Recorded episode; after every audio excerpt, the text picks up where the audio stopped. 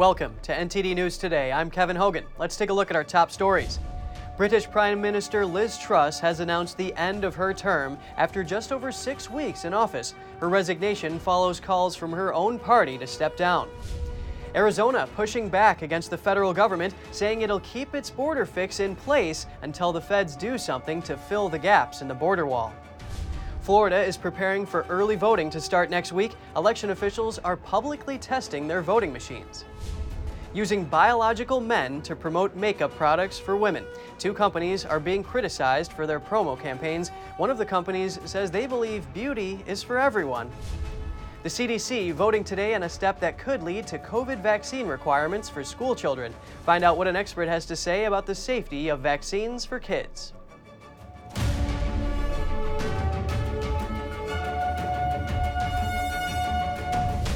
UK Prime Minister Liz Truss is resigning. She made the announcement today after just 44 days in office. Truss spoke outside the door of her number 10 Downing Street office.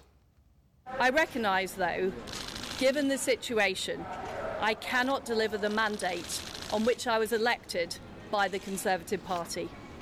I have therefore spoken to His Majesty the King to notify him that I am resigning as leader of the Conservative Party.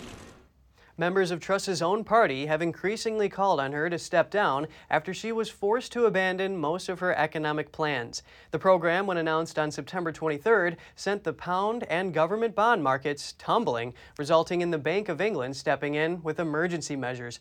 This was followed by a politically catastrophic U turn in government policy. Truss said a leadership election will be completed by next week and that she will stay in office until a successor has been chosen. Those expected to run in the new leadership election include former Finance Minister Rishi Sunak and Penny Mordaunt, a former Defense Minister. Heading back stateside, Arizona is pushing back against the federal government. The state is refusing to take down shipping containers that are filling gaps along the border, even after the federal government said they were illegal. NTD's Jessica Beatty has more. Arizona says it cannot rely on the federal government to ensure its security at the border. And until the federal government shares specifics about its plan to fill gaps at the border, the state will keep the shipping containers in place. Back in August, Arizona placed around 120 shipping containers along border gaps in Yuma County, the state's busiest illegal border crossing area. The containers are double stacked and topped with razor wire. At the time, the governor said Arizona had had enough and couldn't wait any longer for the gaps to be filled. Then last week, the Department of Interior's Bureau of Reclamation wrote a letter to the state saying the unauthorized placement of the containers was illegal and a trespass against the United States. The letter, reported by 12 News, said that trespass is harming federal lands and resources and impeding Reclamation's ability to perform its mission. Some of the containers are near a dam. A Bureau spokesperson told Fox News it needs access to make sure the dam's infrastructure is sound. The letter comes as Customs and Border Protection, or CBP, announced its own plan to close the border gaps. It plans to use temporary mesh fencing and vehicle gates so they can access the river. But CBP won't start construction until early next year. Arizona responded to the Bureau's letter, arguing that the Constitution allows states to defend themselves and the regulation cited does not prohibit Arizona's actions. The back and forth comes as tensions have soared between the Biden administration and Republican led border states. They disagree over border policies that have seen a surge in illegal immigration. Arizona says it's been waiting for border construction since last December, and it will work with federal partners when they provide specific details. Jessica Beatty, NTD News. Over in Georgia, Governor candidate Stacey Abrams, who is endorsed by President Biden, said abortion could help mitigate the cost of inflation. When asked if the president agreed with Abrams' position, White House Press Secretary Karine Jean Pierre declined to comment. In Georgia, the president's endorsed candidate for governor, Stacey Abrams, is suggesting that one, may, one way to mitigate the effects of inflation is to get an abortion. Does President Biden agree? Uh, I did not see her comments on this, so I don't know the context of this. Again, I want to be careful because this is a political debate, uh, and it, it's related to a midterm, an election. Uh, so I, this is, I'm not going to comment on that. Abortion has been a key platform in Abrams' gubernatorial campaign. Asked if Georgians are more concerned about the cost of living pressures under inflation, Abrams insisted that abortion is part of the equation. She said having a child is an economic issue. Her primary opponent, incumbent Governor Brian Kemp, accused Abrams of wanting abortion without limits to fix inflation. Senator Ted Cruz echoed his criticism, saying that ending a person's life isn't the solution for inflation. Ohio voters are heading to the polls to weigh in on non U.S. citizens voting. If passed, the issue would change the Ohio Constitution to enshrine that only adult U.S. citizens registered to vote in Ohio for 30 days can cast a ballot in future state and local elections. Currently, the state constitution does not explicitly limit voting to citizens. The village of Yellow Springs, Ohio, passed a referendum in 2019 allowing residents who were not U.S. citizens to vote in local elections. Ohio Secretary of State Frank LaRose responded by saying, quote, just when you thought 2020 couldn't get any weirder, the village of Yellow Springs forces me, as Ohio's chief elections officer, to restate the obvious only U.S. citizens may vote. And speaking of elections, Democratic Senate nominee John Fetterman of Pennsylvania has the all clear from his doctor. After having a stroke back in May, he released a medical report Wednesday with a note from a doctor saying he's recovering well and has no work restrictions. Fetterman has faced a number of questions about transparency surrounding his health and recovery. He still has some hearing difficulty, but his doctor says his speech is normal. Fetterman is also taking medicine for his heart and to prevent future strokes. And Florida is preparing for the November midterms. Election officials in the state's most populous county are testing voting equipment before early voting starts. Let's take a look. Election officials in Miami Dade County, Florida held a public event to test their voting machines on Wednesday. They say they do this test prior to every election and it applies to every voting unit. In addition to that, we do what's called the logic and accuracy test, which is what we're doing here today. This is a random sample of the units that are going to be deployed for the November 8th general election, where we invite the public and the candidates and the political parties to come in and observe what it is that we do so that they too can have that extra confidence that the results are accurate. Both Democratic and Republican observers attended the process. Our job is to make sure that elections are run honestly in Miami Dade County and we think that Christina White and her staff have been doing a great job in running honest elections. But as President Reagan said, trust but verify. So we're here to verify. Miami Dade runs Florida's largest elections operation with over 1.5 million registered voters so many safeguards in place, right? It starts with the fact that the voter rolls have been nev- never have been more accurate and up to date. It is constant list, maintenance that we are doing. Um, we've spent significant money in both physical security and cybersecurity upgrades over the last few years. The entire state of Florida uses a paper ballot, and so we have actual record of every single vote if we ever needed to go back to that. And we've had many recounts where we have had to, and that has also proven that the that the election is accurate. The Miami Dade County election supervisor has a message to voters in the county. So if you're a voter in Miami-Dade County that has a vote by mail ballot, I'm urging you to get the ballot back to us as soon as possible. Don't wait until election day. Um, and if you like to vote in person, early voting starts on Monday. Uh, there's 28 sites all throughout the county, open from 7 a.m. to 7 p.m. It's never been more convenient. There's really no reason to wait till election day anymore. And so the message here is to do it early. Florida's early voting will begin Monday, October 24th and continue through Sunday, November 6th. And staying in Florida, the state has adopted a new transgender policy. All public schools have to alert parents before allowing any student to use restrooms or locker rooms that don't match their sex at birth. The Florida Board of Education approved the new rule at a meeting on Wednesday. Now, if a school wants to designate transgender or all gender facilities, the school must first post the proposal on its website and email all parents.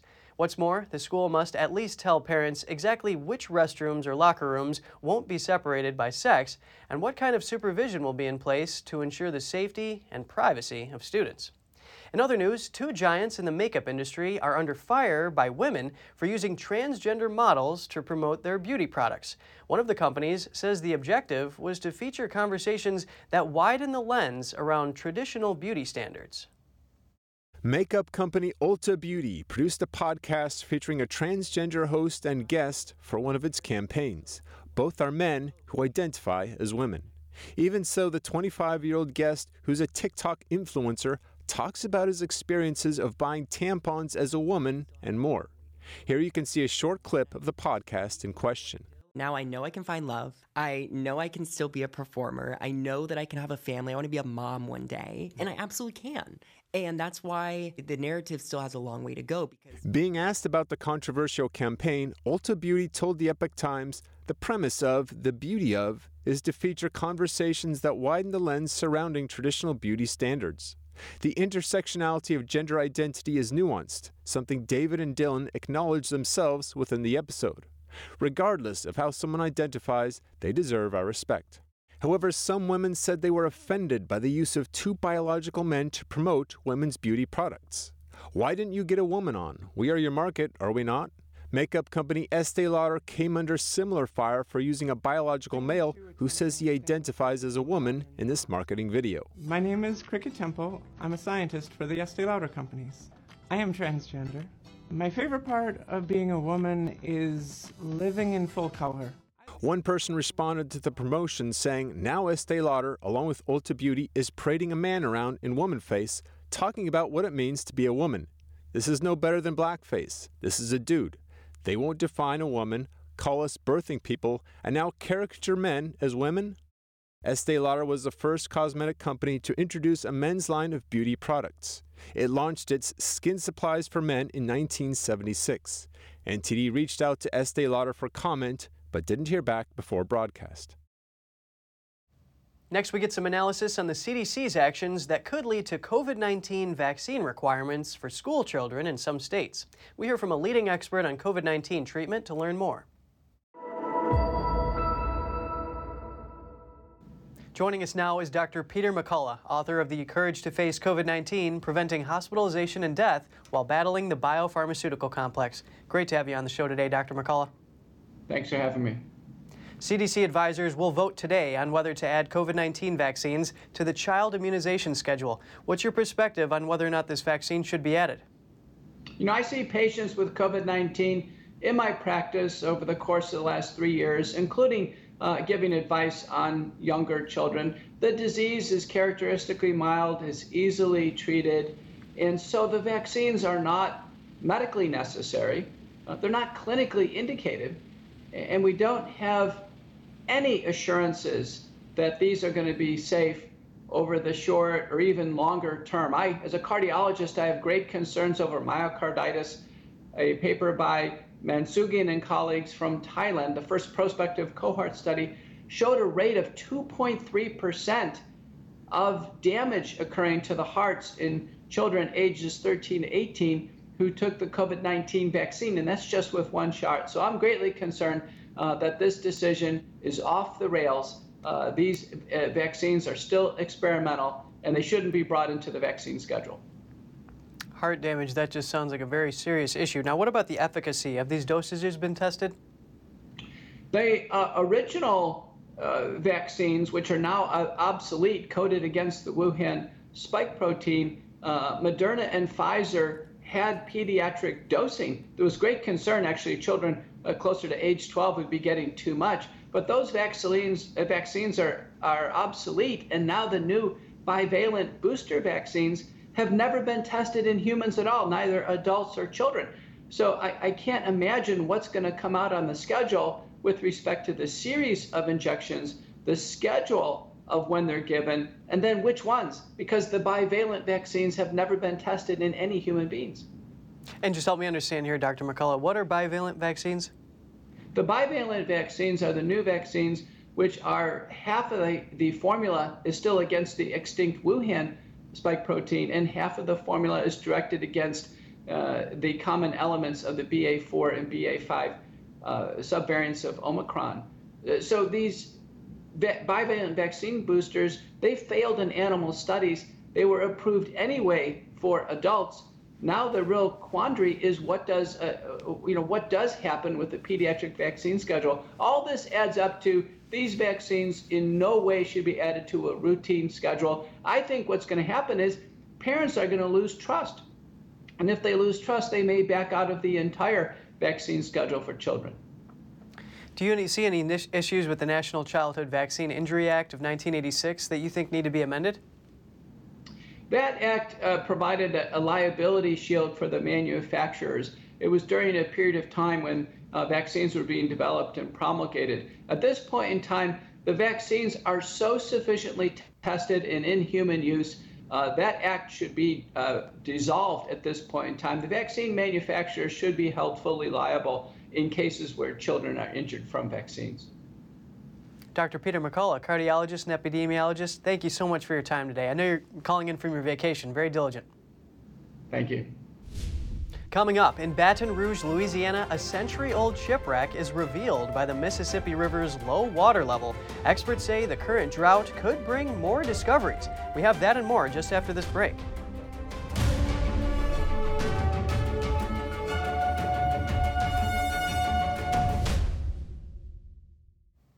Over in Texas, mysterious GPS disruptions are spreading across the state. The Federal Aviation Administration, or FAA, is warning pilots about them. The FAA told Bloomberg that it's investigating possible jamming of the GPS that aircraft use to guide them to runways and during their flights. A runway at the Dallas Fort Worth International Airport was shut down temporarily over the disruptions. The FAA says so far it has found no evidence of intentional interference, but the agency didn't say what might be the cause. Flight tracking website ADSB first reported GPS interference around Dallas on Monday. The website also reported interference near Waco, Texas, and the Fort Hood military base the next day. The founder of the website told Bloomberg that such interference in the Dallas area is unusual. The road that connects Sanibel Island to the Florida mainland has reopened more than a week ahead of schedule. It underwent emergency repairs for damage caused by Hurricane Ian. Photos show parts of the Sanibel Causeway submerged. Category 4 Hurricane Ian hit Florida at the end of September, killing over 100 people. Florida Governor Ron DeSantis announced that the emergency repairs were completed in just 15 days. DeSantis directed the Florida Department of Transportation to prioritize the causeway repairs. He said 100 crews worked on it around the clock. The Sanibel Causeway is three miles and consists of three separate bridges. 6,300 people reside on Sanibel Island. The damage stopped cars and trucks from traveling and delayed the delivery of services and supplies to the island community. Now that emergency repairs have been completed, permanent repairs can proceed. The U.S. is awarding $2.8 billion in grants for domestic battery suppliers. This is an effort to lower costs amid inflation. The Department of Energy is awarding the grants to manufacturing and processing companies in 12 states. The funds come from a bipartisan infrastructure law passed last year. It's expected to create 8,000 jobs. Officials say this investment is the first of several rounds. The goal is to strengthen the supply chain and move the U.S. away from dependence on China. In addition, the private sector is expected to match the federal government's investment for example, BMW. The company plans to invest $1 billion in its South Carolina factory to start producing electric vehicles and an additional $700 million to build an electric battery plant nearby. It signals a transition to electric vehicle production in North America in line with similarly ambitious plans by other major automakers. The 7 million square foot vehicle factory in the foothills of the Blue Ridge Mountains already employs more than 11,000 workers. It's unknown how many more jobs this may add. The new battery plant aims to employ 300, with hiring to begin within a few years. An F 35 fighter jet crashed at an Air Force base in Utah last night. The pilot survived by ejecting from the plane. The crash happened at around 6:15 p.m. on the runway of Hill Air Force Base north of Salt Lake City. The cause of the crash is unknown. The commander of the 388th Fighter Wing said that the pilot was returning from a routine training mission. The commander said, quote, "Flying military aircraft is a risky business that we all accept when we go do it." A local resident told KSL.com that the pilot landed near his property, walking and coherent. The resident said that he, his daughters, and two others sat with the pilot until first responders arrived. Lead has been detected in the water at the University of North Carolina. The university says lead was found in fountains and sinks in 12 campus buildings, including residence halls. UNC's Environment, Health, and Safety Department has been testing water fixtures on campus after a summer project by a professor found lead in the library. EPA standards require action to reduce the concentration of lead if levels exceed 15 parts per billion. The levels of lead detected so far range from 1.1 ppb in a residential kitchen sink up to over 500 in a basement water fountain. The university says the process for testing and replacing affected fixtures is being done in three phases and is expected to take multiple weeks. Lead generally gets into drinking water when plumbing materials containing the metal start to corrode a Missouri school board decided to shut down a grade school that sits near a contaminated creek. That's after a study found high levels of radioactive material inside the school. Contamination was in classrooms, the playground, and elsewhere at Jana Elementary School in Florissant, Missouri. It follows another study by the U.S. Army Corps of Engineers. That study found contamination stemming from World War II era nuclear weapons production near Coldwater Creek. The Hazelwood Board of Education voted Tuesday to close the school until it can be cleaned up. Virtual learning will start Monday and will continue until students can be moved to different schools. It's unclear when Jana Elementary will reopen. Pasta brand Barilla is facing a class action lawsuit over its slogan. A federal judge ruled that there is enough of a case that the suit can proceed. At issue is the brand's slogan, Italy's number one brand of pasta. The lawsuit claims the slogan can lead customers to believe it's actually made in Italy. The two customers who filed the lawsuit said they brought multiple boxes of Barilla pasta thinking they were made in Italy. But the pasta is made in Iowa and New York using the same type of machines used at its plant in Parma, Italy, where the company was founded in 1877. The judge ruled the pair suffered economic injury and presented enough evidence that they wouldn't have bought Barilla if they knew it wasn't made in Italy. As the water levels of the Mississippi River drops from the recent drought, a historic shipwreck is revealed in Baton Rouge, Louisiana. Let's take a look. With water in Lake Mead National Recreation Area receding from the ongoing drought, part of this 90 foot vessel emerged along the muddy shoreline. Archaeologists believe it to be the Brook Hill ferry that sank during a storm in 1915. The Mississippi River was a major avenue of commerce throughout the 17, 1800s and into the 1900s. And Baton Rouge was a major port uh, for those goods, and there was a wharf right here, the Main Street Wharf, which was one of the main landing points uh, for ships putting in. Earlier this month, a Baton Rouge resident spotted the ship while strolling nearby. The discovery is the latest to surface from the ebbing waters this year. There's just so much history here. We can't just drive across the bridge worrying about getting somewhere else without understanding what this river means. It's, uh, it's our lifeblood and has been for many years. This isn't the first time low water has exposed the ship. There was a previous drought in 1992, and she became known at that time but at that particular time, all you could see was the very tops of the sides. Uh, she was completely full of mud, and the mud had caked all around her, so there wasn't really much to see. Archaeologists are working to document the wreck, given that the river will eventually rise back up. But for now, more findings are expected as water continues to fall. According to the National Weather Service, the river in Baton Rouge rests at about 5 feet deep, the lowest level since 2012. If you have any news tips or feedback for the show, don't hesitate to email us at news.today at ntd.com. And still to come, the U.S. military is weak, according to an American think tank. Experts break down why that may be and how adversaries are reacting. And a girl in China dies in a quarantine center. Authorities ignored her medical condition. The tragedy has led to outrage. We'll have the details soon when we return.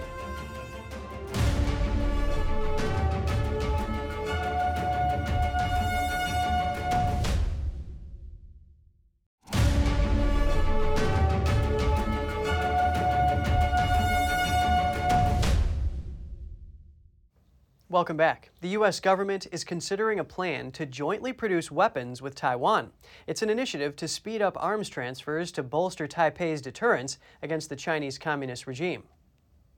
The U.S. is looking uh, at all options on the table to ensure that the rapid transfer of defense capabilities to Taiwan can take place uh, as swiftly as possible. And consistent with the Taiwan Relations Act, as you know, we have made available various services and defense articles uh, for Taiwan's security. And uh, the swift provisions uh, of these technologies and these services, uh, we believe, are essential to Taiwan's security. The president of the U.S. Taiwan Business Council said it's yet to be determined which weapons are under consideration. He cautions that weapons makers would need licenses from the state and defense departments. Japan's Nikkei newspaper first reported on the plan, citing three unidentified sources. Taiwan's foreign ministry declined to comment, but reiterated that Taiwan U.S. relations were both close and friendly. The Nikkei report said the possibilities include the U.S. providing technology to produce weapons in Taiwan or producing the weapons in the U.S. using Taiwanese parts. News of the plan came after the U.S. Secretary of State told a forum on Monday that Beijing was determined to pursue what it calls reunification with Taiwan on a much faster timeline. U.S. military power is declining. That's a warning coming from a new think tank report. For the first time in nine years, it rated the U.S. military as weak. Here's more. For the first time ever, the U.S. military is ranked as weak. The determination comes from the Heritage Foundation's newest U.S. Military Strength Index. The index is a report card for how well or poorly the U.S. military has evolved over time. Criteria include modernity, capacity for operations, and readiness to handle assigned missions. The index said that the U.S. military is now at growing risk of not being able to defend America's national interests. It says that the military is needed to deter America's enemies and must be able to physically impose its will on an enemy when necessary. A former lieutenant colonel in the U.S. Navy calls the power comparison between the Chinese and U.S. militaries concerning.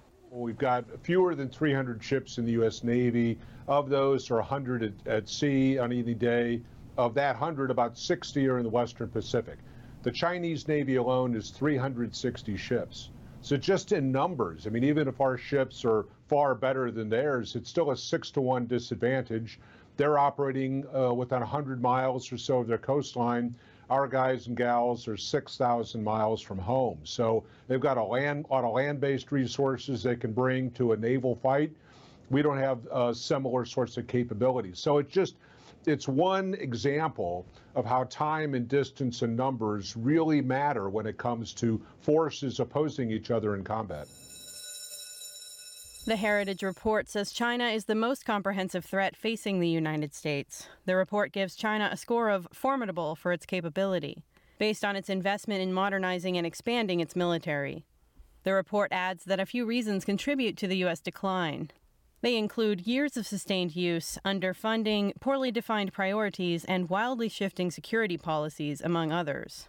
An expert says the issue with weakness is that all of your adversaries and competitors start coming out of the woodwork. And then, of course, China. If we're not postured with adequate military presence forward, when they do their day to day calculations of is today the day to attack Taiwan and to invade, it becomes more and more likely that they say, yes, that's that day. And it all comes down to having ships, aircraft, and troops proximate to where the flashpoint is. To make the U.S. military strong, he recommends having a clear strategy that works off adversaries' weaknesses, as well as predictability in budgets. A 16 year old girl reportedly died in a Chinese quarantine center after authorities ignored her family's request for medical assistance. Here are the details. The incident took place over the weekend in central China's Ruzhou city. The girl's death has led to widespread anger in China, with videos spreading across social media. One clip shows the teenager in a quarantine center. She appears to be ill, struggling to breathe and convulsing. The girl died the following day in a hospital. 十六日高烧不退，无人医治，造成病情严重，病危。Another video shows a woman claiming to be the girl's aunt. She says her niece died after developing a fever, experiencing convulsions and vomiting, but no medical attention was provided.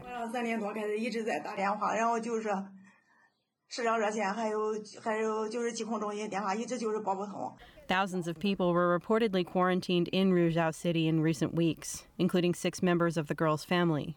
The girl's aunt said her niece was not sick when she first arrived. China's stringent zero COVID 19 policy has led some Chinese citizens to fear forced quarantine, even if they have not contracted the virus. Just ahead, Israel could offer to develop an air raid early warning system for Ukraine, but the country would not provide Ukraine with any weapons. Oil refinery staff in France are returning to work after a months long strike.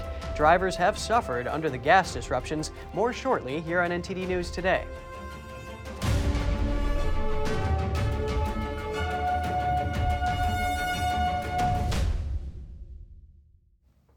Five Russians were charged for smuggling microchips from the U.S. to Russia's military. The defendants used a front company to purchase components like advanced semiconductors and microprocessors. These types of components are used in a variety of weapon systems, including fighter jets, missile systems, and ammunition. The indictment says some of the smuggled components were discovered in Russian weapons found in Ukraine. One of the defendants, who acted as the CEO of the front company, is accused of traveling to the U.S. in 2019 to obtain parts that are now used in Russian fighter jets. Two oil traders for Venezuela were also charged in the case. The defendants helped smuggle hundreds of millions of barrels of Venezuelan oil to Russia and China. And turning our attention to the war in Ukraine, Israel is suggesting that it could help Ukrainians develop an air raid warning system for civilians. Maybe we can support them with an early warning systems that will allow them to alert the right population in a more accurate manner, which will then allow them to have some kind of life, long, long, uh, long perspective, uh, I would say, emergency routine. Israel has a radar network that sets off sirens or cell phone alerts to warn citizens to take cover when missiles are launched. The country could offer similar early warning technologies to Ukraine. Israel has asked Ukraine to share information about their needs for air defense alerts. This offer signals a softening of Israel's policy in the war in Ukraine, but Israel again made it clear that it would not support Ukraine with any weapons. Israel has limited its assistance to Ukraine to humanitarian relief. Ukraine is now asking for systems that could shoot down drones used by Russia. Drivers in France are getting a break. Oil refinery staff have agreed to return to work today after nearly a month off over a labor dispute. Here's the story. Relief is in sight for French drivers as workers at Total Energy ended their strikes at all but two refineries in France on Thursday, a union representative told Reuters. It follows nearly four weeks of disruption to supply, long lines at gas stations, and frayed nerves across the country. About one in five petrol stations in France is still grappling with the shortages. But things have been improving since the government increased imports and ordered some depot staff to return to work. Morning staff at Total Energy La Mede refinery and at a storage site in Dunkirk chose to resume work, the CGT union representative said. The same decision was taken at the Donges refinery on Wednesday. Total Energy struck a wage agreement with a majority of its unions earlier this month. Workers will get an average pay rise of 7% next year, according to the company. The hardline CGT union wanted 10% and did not approve the deal. But the appetite to stay on strike appeared to wane. Only morning staff at the Normandy and Feyzin refineries would stay off work, pending a vote at the start of the next shift. Romania intends to stop mining coal by 2032 at the latest. The country is making a shift to nuclear power and other lower emission sources. NTD's Andrew Thomas has the details. Romania started closing its heavily subsidized and unprofitable coal mines soon after the collapse of communism in 1989, years before greening the economy was part of the political agenda in this part of Europe. Now, a few active mines provide a livelihood for about 3,000 people, but they're scheduled to close in the coming years. At the moment, we are in a deep crisis that is being talked about now and will go on for many years. Opening a mine takes between five to seven years. If it took longer to close it, then it takes even longer to reopen it. And then it means we have to restart the whole mining industry, which is very difficult coal demand is expected to decline in the long term. But there's been a resurgence in Europe in recent months, with old coal plants being turned back on. The country's energy minister hopes the state hydropower producer Hidroelectrica can increase power after a very dry summer.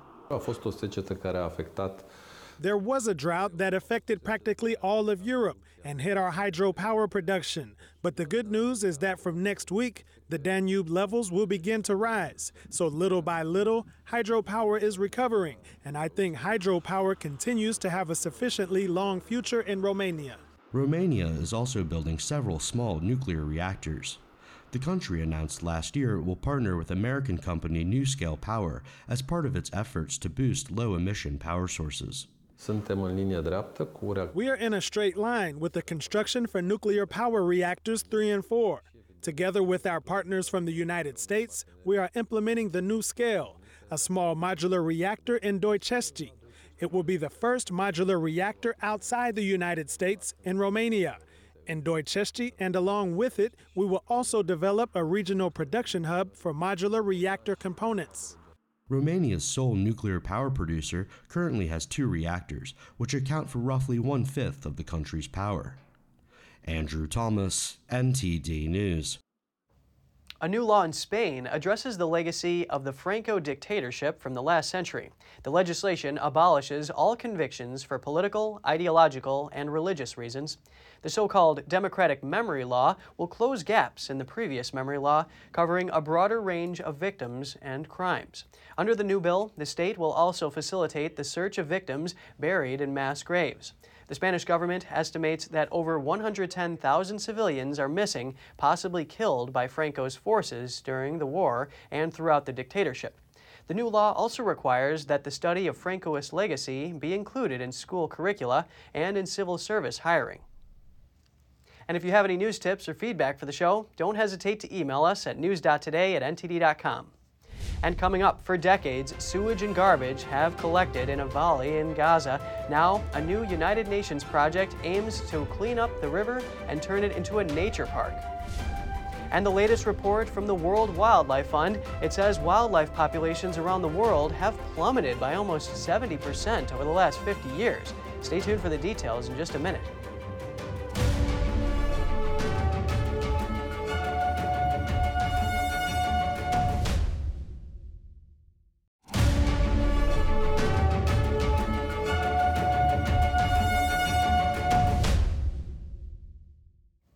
Good to have you back with us. British luxury department store Harrods was targeted by climate activists.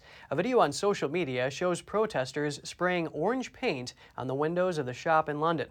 The video is sourced from the Just Stop Oil campaign group. The organization bills itself as a coalition working to end the development and production of fossil fuels. Group members have been protesting in the British capital for the past two weeks. Another video shows 20 protesters blocking a road in central London on the same day before local police arrived to restore order. Witnesses said people were taken away in cuffs.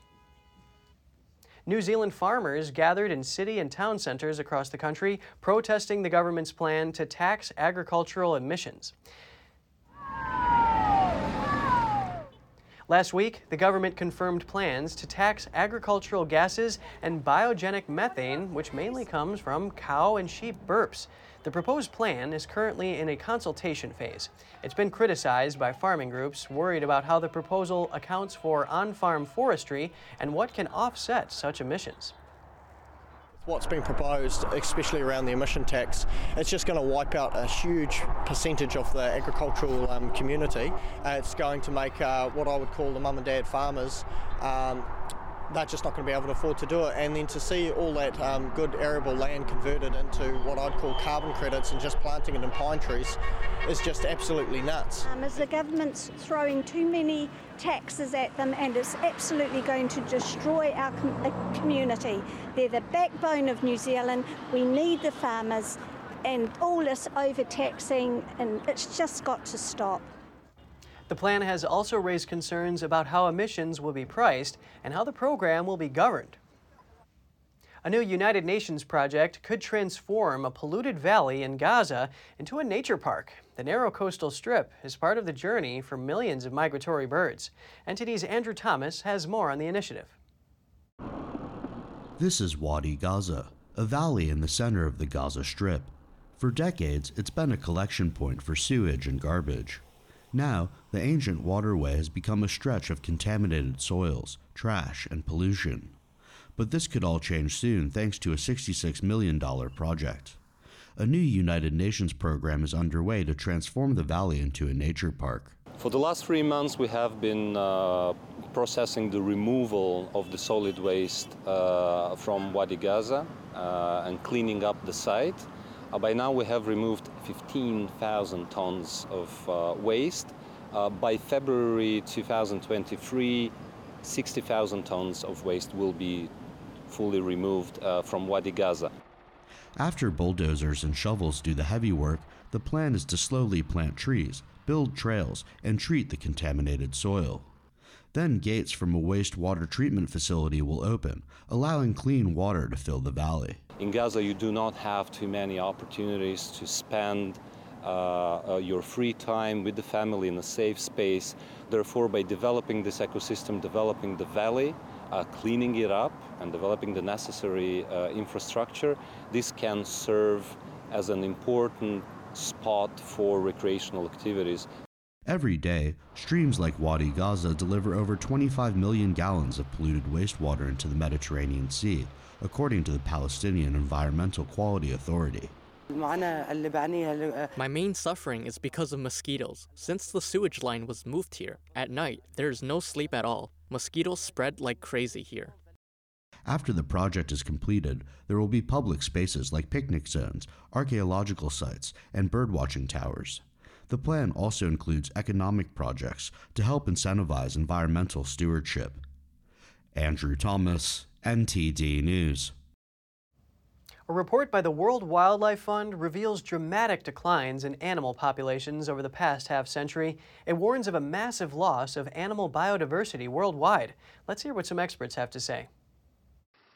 In 50 years, the world lost a significant amount of its wildlife. With the release of the Living Planet report this week, scientists from the Zoological Society of London and the World Wildlife Fund sound an alarm about the health of Mother Nature. The report says um, there's a 69% drop in monitored vertebrate wildlife populations, uh, and some of those vertebrates are uh, dropping even more.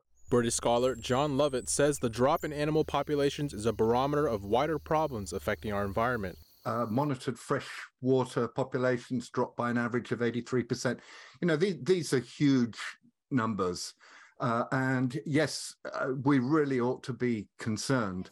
This pink river dolphin of the Brazilian Amazon is one of the species under grave threat among the whale sharks, tiger sharks, European sturgeons, and others. The joint biennial report highlights 10 high priority areas, including the Himalayas, the east coast of Australia, the dry forests of Madagascar, and more. Dr. Rebecca Shaw says the Living Planet report is the most comprehensive wildlife analysis. There are 32,000 populations globally and over 5,000 species that are monitored. So it's quite robust in terms of the number of species and the number of populations. The report is a snapshot of the natural world over the past half century. Wildlife territories are increasingly eroded by human settlement, especially by activities like deforestation and agricultural pollution. We are uh, deforesting the planet at a rapid rate to produce more and more food, even though 40% of all food produced is actually wasted. So a lot of that a lot of that inefficiency has an impact on the natural environment and therefore these species are suffering. Dwindling animal populations are also a barometer of other issues plaguing our ecosystems, like changes in rainfall regimes and drought in many regions. But the news isn't all gloom and doom. Action is being taken around the globe to reverse the decline. One success is a program to save loggerhead turtles in Cyprus. Cyprus, we have a we have an increase in uh, loggerhead turtles because people are protecting the loggerhead turtle nests they're uh, relocating those nests, making sure that foxes can't get to them. So where communities care, different big things are happening. Dr. Shaw says she hopes for more action across the globe to protect the species of the planet. But one whale, at least, is able to swim a little better now. Drone footage captured this remarkable effort off the coast of British Columbia in Canada. Local fishermen helped untangle a rope caught on the whale. In the footage, several whales are swimming along, one of them with a long buoy rope trailing from its mouth. After receiving multiple reports, Fisheries and Oceans Canada followed up on the entangled animal. A rescue team soon arrived, aided by locals. After patient work from the boat, the rope was successfully removed. Rescuers said the humpback whale was originally alone, but two other animals came to its company for most of the rescue. The heaviest bony fish, a giant three ton sunfish, was discovered in the Azores archipelago in Portugal. The animal was found dead, floating near Faial Island in December, but the details of the discovery were just published by the Journal of Fish Biology. Measuring over 10 feet long and almost 12 feet tall, it had to be weighed with special crane scale given its hefty size. The bony fish has been buried in the Natural Park of Faial Island. And still to come, paramedics may soon have travel capabilities like Iron Man. A real life jet suit can fly through wind and even up a mountain. Details to come on NTD News today.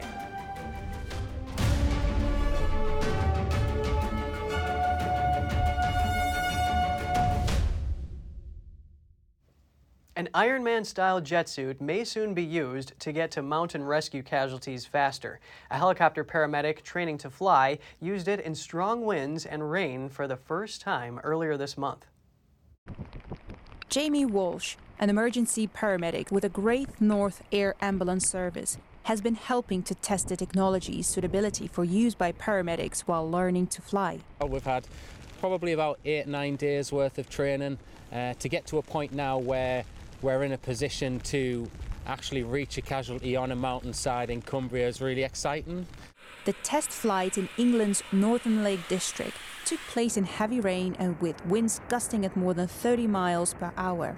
Uh, countering the wind is when you're coming up over a ridgeline is sometimes a little bit difficult, but actually, if you're expecting it, it's a very stable piece of equipment and, and you can counter it and, and maneuver it and manage it quite safely. The jet suit from Gravity Industries has been in development since 2017. The latest 3D printed version has two mini jet engines on each arm and three in the backpack. It can reach speeds in excess of 85 miles per hour at more than 12,000 feet, although for safety reasons they normally hug the terrain at much slower speeds. So what we've really learned as, as a, really a jet suit company is that paramedic response is all about getting to the side of that critical care patient super fast, a bit like a paramedic on a motorbike. Earlier in the year, Browning flew up a mountain that takes around two hours to walk, completing the 750 meter climb over a two kilometer distance in just 3 minutes 40 seconds. Our ability to get over any terrain in almost any weather and get alongside that casualty, often faster than a helicopter or on foot, that's turned out to be super valuable. Gravity Industries is also working with elite and special forces, including at sea. Last month, they flew off the back of the Royal Navy's aircraft carrier HMS Queen Elizabeth in New York Harbor. 3D printed rockets. They're real, and they'll soon be tested at NASA's Stennis Space Center in Mississippi. Relativity Space has already built the largest metal 3D printers in the world. Now they plan to operate one of the largest rocket engine test facilities in the U.S. Relativity plans to use over 150 additional acres within the Stennis campus. At the new facilities, the 3D printed Aeon R engines will be tested for the fully reusable 3D printed rocket Terran R. Relativity has already cleared land for several new engine test stands, a full-scale second stage stand, office buildings, and a vehicle hangar.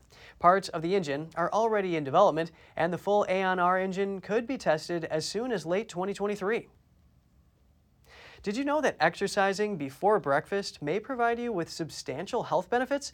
Here's Gina Marie, who brings us Strong Mind and Body.